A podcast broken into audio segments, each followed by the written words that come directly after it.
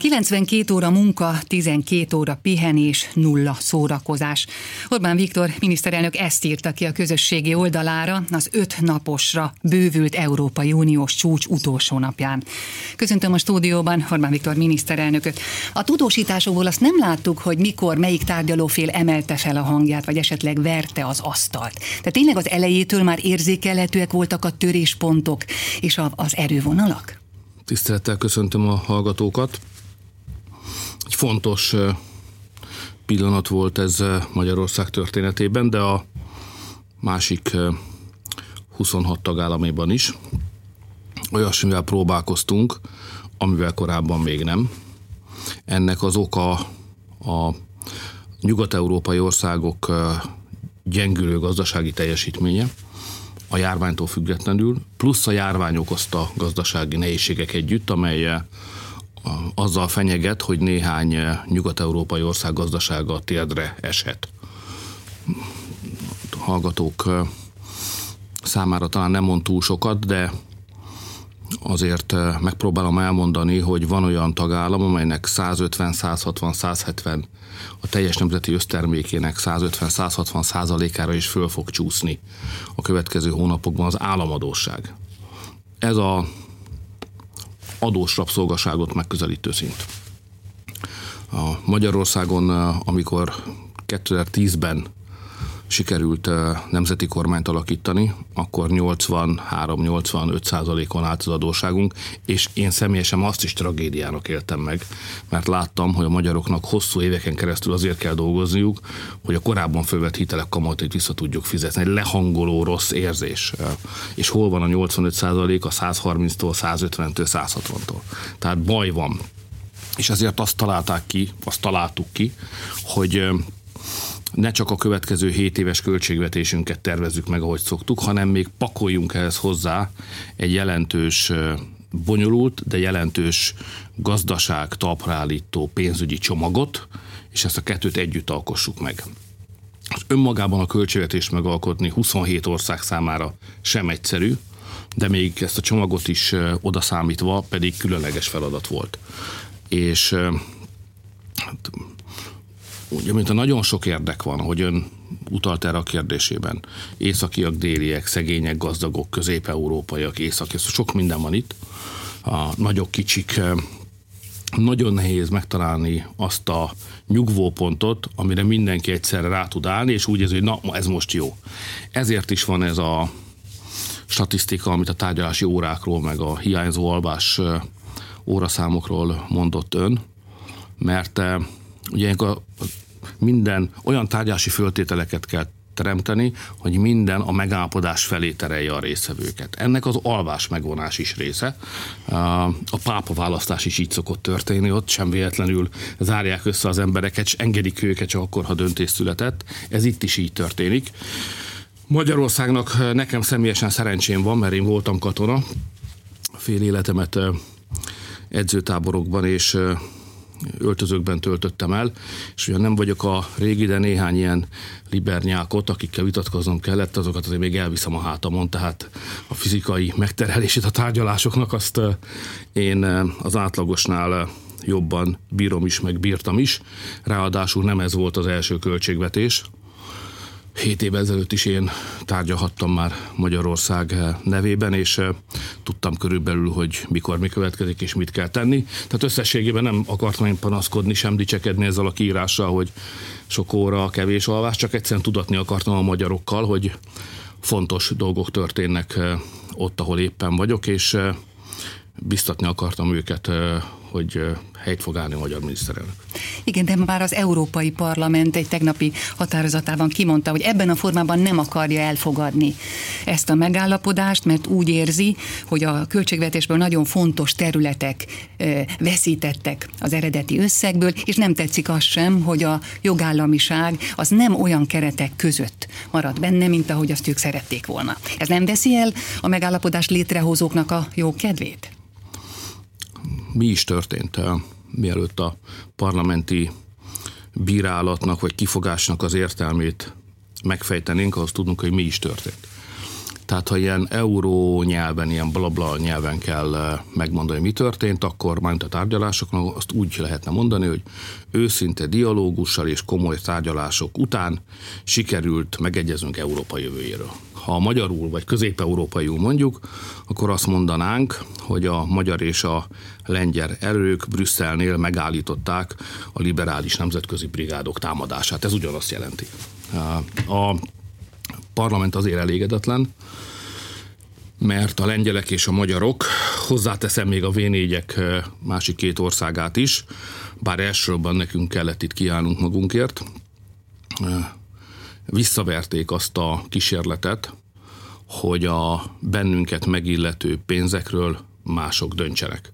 Itt azt szerették volna elérni, bonyolult jogászi érveléssel, jogállami érveléssel, hogy ugyan most megkapjuk azt az összeget, ami jár a lengyeleknek, a magyaroknak, de a felhasználását azt politikai feltételekhez akarják kötni. Tipikusan olyan országok, akik bevándorláspártiak, és akik azóta gyűlölnek bennünket, nem túlzok. Tehát személyes indulataik vannak velünk, magyarokkal szemben, de a lengyelekkel szemben is, azért, mert nem engedjük, hogy az ő migrációs politikájuk érvényesüljön, és a Balkánról nem tudnak bejönni a migránsok Európába, mert Magyarország megállítja őket. Ők meg azt szeretnék, ha bejönnének. Ezek mind migrációpárti országok, migrációpárti miniszterelnökök, és egy Soros György magyar áll a hátuk mögött. Ez a helyzet. És azt szerették volna, hogy ha van a kezükben egy olyan eszköz, pénzügyi, amivel zsarolni lehet a magyarokat meg a lengyeleket. De, mint mondtam, ezek ilyen Egyesült Nemzetközi Brigádok, ezeknek a támadások támadását visszavertük. Igen, de Ursula von der Leyen azt nyilatkozta a héten, hogy azért ezt nem felejtették el, tehát az európai ö, ö, értékekhez való ö, hozzáállást, illetve azt fontosnak tartják továbbra is. Tehát lesz valami fajta, mégiscsak lesz majd, valami fajta. Majd próbálkoznak, mert szorgalmas emberek. Meg meg is kell dolgozni a pénzért. Tehát jönni fognak, és nekünk majd egyik sikert a másik után kell majd elérnünk. Nem háborút nyertünk, hanem egész egyszerűen csak egy nagyon fontos csatát. De még egyszer mondom, e, Európában két egymással versengő nézet van a jövőről. Az egyik, az túl van a kereszténységen, és túl van a nemzeti kultúrák korszakán. Ők úgy képzelik, hogy sok idegen kultúrájú embert kell beengedni az országokba, az a jó, ha ők összekeverednek, ebből egy sajátos, a mi régi keresztény nemzeti életünknél magasabb kultúrájú élet adódik majd, és az előrelépés a történelem lépcsőházában tett újabb lépés fölfelé. Ez az ő elképzelésük. Mi meg azt gondoljuk, hogy köszönjük szépen, ez a ti sorsotok, a ti országotok, hogy ti akarjátok, ez meg itt a miénk. És mi nem akarjuk azt csinálni, amit ti csináltok, mert mi szeretjük, hogyha biztonság van, ha rend van, ha nincs terrorizmus, ha nem kell idegen idegen kultúrájú emberekkel összekeveredni, hogy a végén majd aztán úgy, mint nálatok, nektek kelljen alkalmazkodni a jövevényekhez, ahelyett, hogy ők alkalmazkodnának hozzátok, mert nyugaton már ez a helyzet. Tehát mi nem akarunk arra az ösvényre, sok sikert kívánunk nektek, de nem akarunk arra az ösvényre lépni. Ők pedig azt gondolják, nem adják meg nekünk azt a gesztus lehetőséget, hogy mi a magunk szája íze szerint, szokásunk, hagyományunk szerint rendezzük be az országunkat. Ők azt akarják mondani, hogy Európának mindenhol egyformának kell lennie, és tessék nekünk is úgy kinézni, hogy ők kinéznek. Ez a vita tárgya. És miután ez a vita nem dőlt el, mert ők nem adták fel ezt az igényt, ők próbálkozni fognak migrációpártisággal, a családoknak a teljes átértelmezésével, most mozaik családok, azonos neműek, házasság, de próbálkozni fognak azokkal a dolgokkal, amelyek tőlünk meglehetősen idegenek, ezért arra kell fölkészülni, hogy a magyar miniszterelnöknek nem csak a következő egy-két évben, hanem még egy évtizeden keresztül folyamatosan vívnia kell ezeket a csatákat. Ennek vannak kitüntetett pillanatai, mint most a brüsszeli volt, és vannak unalmasabb hétköznapjai, de csak olyan kormánynak, nemzeti kormánynak és miniszterelnöknek szabadna az ország élén állni a következő tíz évben, aki érti ezt az összefüggést, látja ezt a csatát, és képes kiállni Magyarország mellett. Az eredeti tervekhez képest Magyarország több pénzt kap. A portfóliót egy gazdasági híroldal becslése szerint, amíg az elmúlt vagy most véget érő 7 éves költségvetési ciklusban 39 milliárd eurót kapott Magyarország, most ők úgy becsülik, hogy 21 és 27 között több mint 30 százalékkal többet, 52,8 milliárd eurót fog kapni Magyarország. Ezt hogy sikerült elérni? Több kérdést is fölvet kellő szerénységgel, de a tényeket pontosan ismertetve azt kell mondjam, hogy ez alatt az öt tárgyási nap alatt a csapatommal, akikkel ott tárgyaltunk, mert persze én tárgyalok, de mögöttem ott szürke állományból, meg fölkészű intelligenciából azért ott, meg magyar tehe, találékonyságból azért egy egész hadseregnyi áll ilyenkor, tehát az ember egyedül sohasem lehet elég okos, és csak egymaga alig ha vívhat meg sikeresen egy ilyen bonyolult küzdelmet, de minden szerénységgel és visszafogottsággal azt kell mondanom, hogy ez a csapat így együtt a öt nap alatt szerzett Magyarország számára valamivel több mint 3 milliárd eurót, ami testvérek között is árfolyamtól függően olyan 1000-1100 milliárd forint.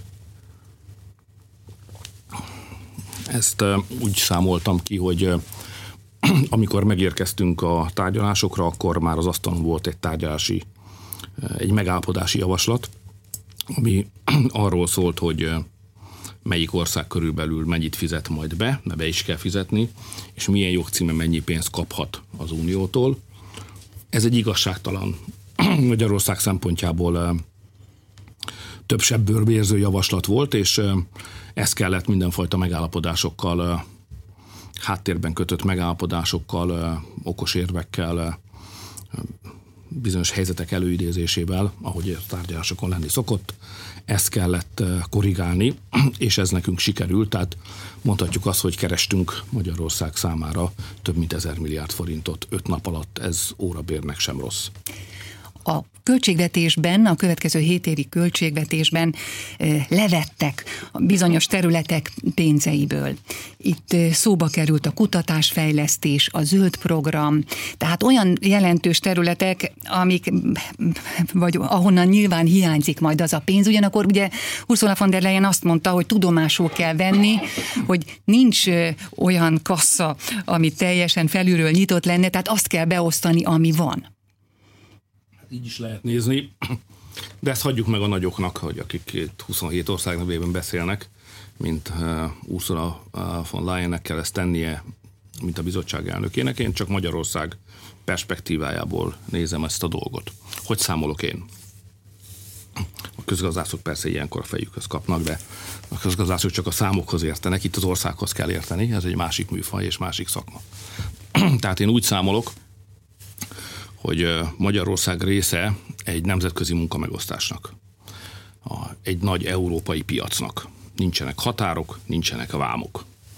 Ugyanakkor nekünk van-e a kommunizmusból hozott nagy lemaradásunk, mert ha mi is kommunista mentes övezet lehettünk volna a világháború után, mint a tőlünk nyugatra lévők, akkor a mi gazdaságunk is jobb állapotban lenne. Tehát van egy örökölt történelmi hátrányunk. Ha mi kinyitjuk a határainkat, és nincs védővám, akkor a szerencsésebb múltú következésképpen gazdagabb, több tőkével, nagyobb vállalatokkal, több beruházandó pénzzel rendelkezők idejönnek, és egy nagyon nehéz versenyt támasztanak a magyar vállalkozókkal szembe. És ezért ők ott egy plusz nyereséghez fognak jutni. Tehát én úgy számolok, hogy megnézem, hogy egy évben a külföldiek ide behozott pénze mennyi hasznot termelt, és abból ők mennyit vittek ki. Tehát van egy összeg, amit ők kivisznek az országból. Osztalékdi, sokfajta jogcím, ügyesen kitaláltak sokfajta jogcímet, és kiviszik ezt a pénzt az országból. És én azért dolgozom, most már 1990 eh, óta parlamenti képviselőként, tehát 30 éve, hogy mi legalább annyi pénzt keressünk rajtuk, mint amennyi pénzt ők keresnek rajtunk. Ez azt jelenti, hogy úgy kell ezt nekem valahogy igazítanom, hogy kivisznek egy nagy összeget. És nekem meg kell oldanom, vagy a kormánynak meg kell oldania, hogy ugyanennyi pénz jöjjön be. Hogy jön be pénz? Európai Uniós pénz jön be, támogatás, amit most is szereztünk. Külföldön dolgozó magyarok hazaküldik a pénzt, és külföldön befektetett magyar vállalkozók hazautalják a profitot. Ha az Európai Uniós pénz, a külföldre hazaküldött keresmény és a külföldön befektetett magyar cégek profitja együtt eléri azt az összeget, amit innen a nyugatiak kivisznek, akkor Magyarország azt kell mondanom, hogy jól járt Ez egy jó mérkőzés, a külföldiek is jól jártak, mi is jól jártunk, mert itt mégiscsak modern technológia van, itt munkahelyek jönnek létre. Lehet, hogy nem nyerünk rajtuk, de ők sem nyernek rajtunk. Persze később, mikor majd megerősödünk, majd nyerni fogunk, de egyelőre most még az egyensúly elérésért kell küzdeni, és ez és ettől nem vagyunk messze koronavírus járvány a környékünkön egyre nagyobb a baj. Románia egészségügyi minisztere úgy fogalmazott, hogy Románia lett Európa leprása azért, mert az elmúlt napokban volt olyan nap, amikor ezer ember fertőzött, fertőződött meg a koronavírussal. Mit lehet tenni? Magyarországon lesznek újabb szigorítások? Hát ugye minden reggel én is ébredés után elsőként ezeket a számokat nézem meg megmondom őszintén, mindig a halálesetek számát nézem elsősorban. Mert ugyan a koronavírus járvány az egy kellemetlen betegség, fiatalabbak persze könnyebben vészelik át, az idősebbek nehezebben, és van, akiket súlyosan meg is gyötör, de ebbe bele is lehet halni. Tehát én először azt nézem, hogy vesztettünk-e életet. Ez a legfontosabb szám. És itt azért az elmúlt persze az időseket támadja meg legjobban, tehát rájuk külön kell figyelni. Az elmúlt napokban azt látom, hogy a halálestek számát tekintve kezd jól állni a szénánk. A megfertőzések is fontosak, mert a fertőzésből lesz a haláleset természetesen. A kettő között van összefüggés. Tehát én ezt nézem. Most, most úgy látom, hogy a környező országokban baj van. És nagyon nagy együgyűség kell ahhoz, hogy az ember azt gondolja, hogy ő ül egy kedvező helyzetben, körülöttem mindenkinek nő a fertőzés, és ez nem jön be Magyarországra. Tehát az biztos, hogy ha nem teszünk semmit, akkor be fogják hurcolni ide a vírust. Sőt, mi magunk fogjuk behurcolni, mert jövünk, megyünk. Ezért most arra kell figyelni, hogy a határ átkelő helyeken nagyon világos, egyszerű, egyértelmű, pontos szabályok legyenek, amiket az emberek, a magyar emberek is betartanak, a magyar rendőrök is érvényesítenek, és a külföldiekkel is betartatnak. Ugye ezért hoztunk mindenfajta intézkedéseket, Ugye az országon való átutazás csak egy koridoron keresztül, egy kijelölt folyosón keresztül lehetséges, a belépéskor hőmérő, és így tovább. Kérdőíveket kell kitölteni, de a legfontosabb, hogy a múlt héten az operatív törzs úgy döntött, hogy három kategóriába sorolja az országokat, piros, sárga és zöld, és különböző védelmi rendszabályokat rendel ezekhez a kategóriákhoz. Zöldből lehet jönni-menni, a sárgánál már korlátozások vannak, a, aki pirosból jön, az pedig számíthat arra, hogy karanténba kell mennie. Aki sárgából jön, annak is karanténba kell mennie, de ott ezekkel a bizonyos tesztekkel kiválthatja, lerövidítheti a karantén időszakát, ha azt elvégzi. Ennek a költségét augusztus 1-ig biáljuk, az államája, a költségvetés, és augusztus 1 után mindenkinek magának kell ezt a költséget állni, hiszen ha utazik, akkor ezt legyen kedves és kalkulálja be az utazás lehetséges eh, költségei közé. Ha nem figyelünk, ha nem tartjuk be a szabályokat, ha nem tájékozódunk külföldi utazások előtt, akkor könnyen bajt okozhatunk, magunknak is, meg az országnak is. Mindenkit arra kérek, hogy tájékozódjon, mielőtt utazik. Van egy külön honlap, ami ehhez nyújt segítséget.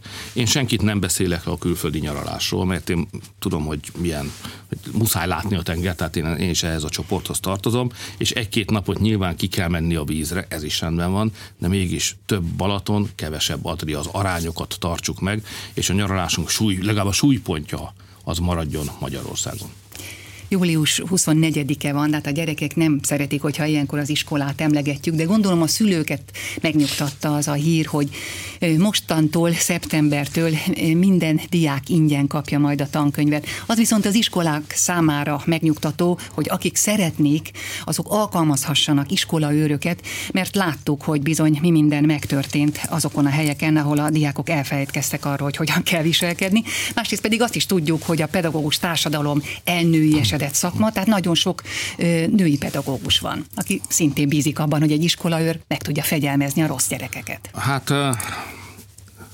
a baj nagyobb azért, mint az ember gondolná, meg ilyen, kínos is erről beszélni, mert végül is a szabálysértő szülők meg gyerekek is a mi nemzetünkhöz, a mi közösségünkhöz tartoznak, tartozik, és az ember nem szívesen beszél a saját gyengeségéről, már pedig ez a jelenség, ez a mi magyar közös életünk gyengesége. Kritizálható, időnként szégyelni való pontja, de ha, meg akarjuk valahogy ezt a helyzetet oldani, akkor kell róla beszélni, és akármennyire is kínos és kényelmetlen. Tehát vannak az országnak olyan részei, tehát van földrajzi sajátossága is annak, amiről beszélünk, ahol úgy elvadultak a dolgok, és az emberi érintkezés olyan alapvető szabályait is figyelmen kívül hagyják, a, hogy nem garantálható, hogy a szülők és a gyerekek megadják a tiszteletet a pedagógusnak, aki azért dolgozik, az ő gyerekük, ahogy nekünk mondták, kölkük eh, gyerekkorunkba, az okosabb legyen, írni, olvasni tudjon, egy szakmát képes legyen megtanulni, egyáltalán boldogulni tudjon felnőtt életében, és egy egészséges, boldog ember lehessen belőle. Ezért dolgoznak a tanárok. A mi gyerekeink érdekében.